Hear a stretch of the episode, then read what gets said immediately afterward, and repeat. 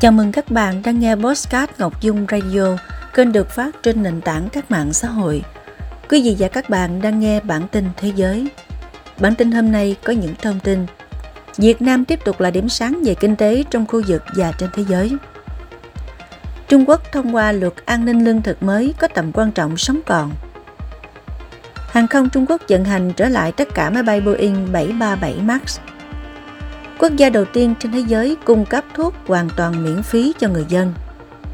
Bầu cử Mỹ đứng trước nguy cơ lún sâu vào hỗn loạn sau quyết định của bang Maine. Sau đây là phần tin chi tiết.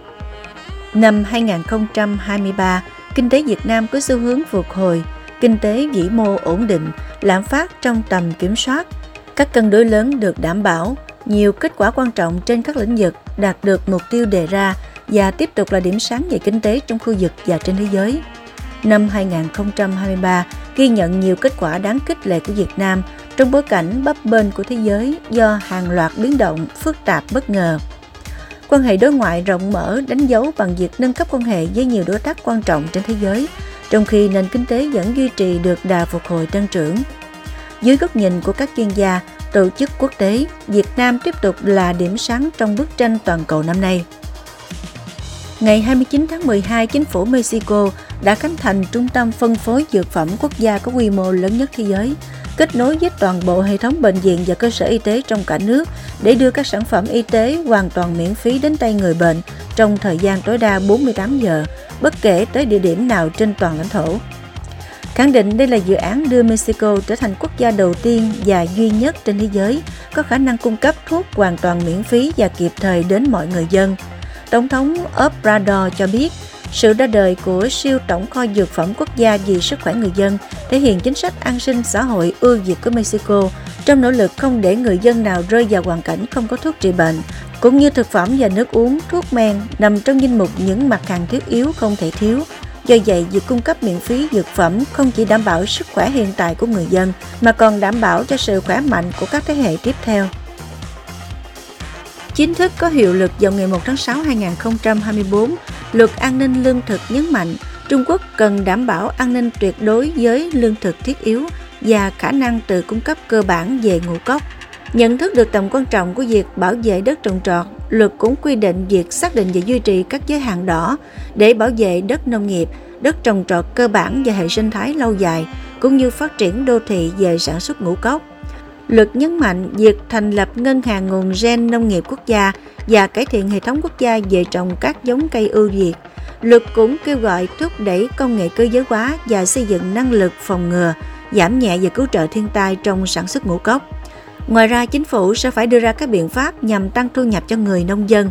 Đạo luật mới này cũng đặt ra các yêu cầu nhằm giảm lãng phí thực phẩm trong các quá trình khác nhau từ sản xuất đến tiêu thụ ngũ cốc.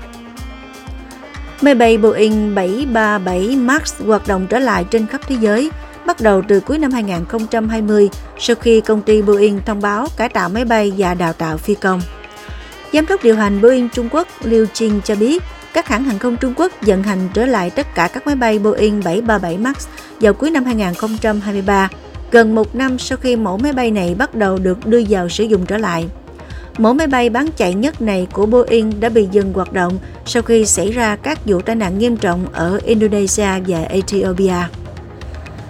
Quyết định từ Tổng thư ký bang Maine đã đẩy cuộc bầu cử năm 2024 tại Mỹ lúc sâu thêm vào tình trạng hỗn loạn khi trở thành bang thứ hai loại cựu Tổng thống Donald Trump ra khỏi danh sách ứng viên Tổng thống.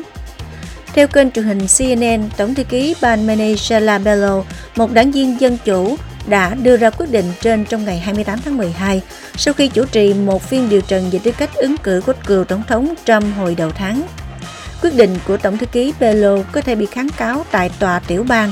Giới quan sát nhận định gần như chắc chắn rằng đội ngũ của ông Trump sẽ thách thức động thái này. Tuy nhiên, theo ông John Dean, một chuyên gia pháp lý từng là luật sư Nhà Trắng dưới thời Tổng thống Mỹ Richard Nixon, quyết định của bang Manny sẽ khó kháng cáo và ông Trump đang gặp rắc rối. Trước đó, ngày 29 tháng 12, Tòa án tối cao bang Colorado đã ra phán quyết rằng ông Trump không đủ điều kiện để tham gia cuộc bầu cử tổng thống sơ bộ ở bang này vào năm 2024. Theo quy định, ông Trump sẽ có quyền kháng cáo phán quyết của Tòa án Colorado cho đến ngày 4 tháng 1 2024. Quý vị và các bạn vừa nghe bản tin thế giới. Xin chào và hẹn gặp lại.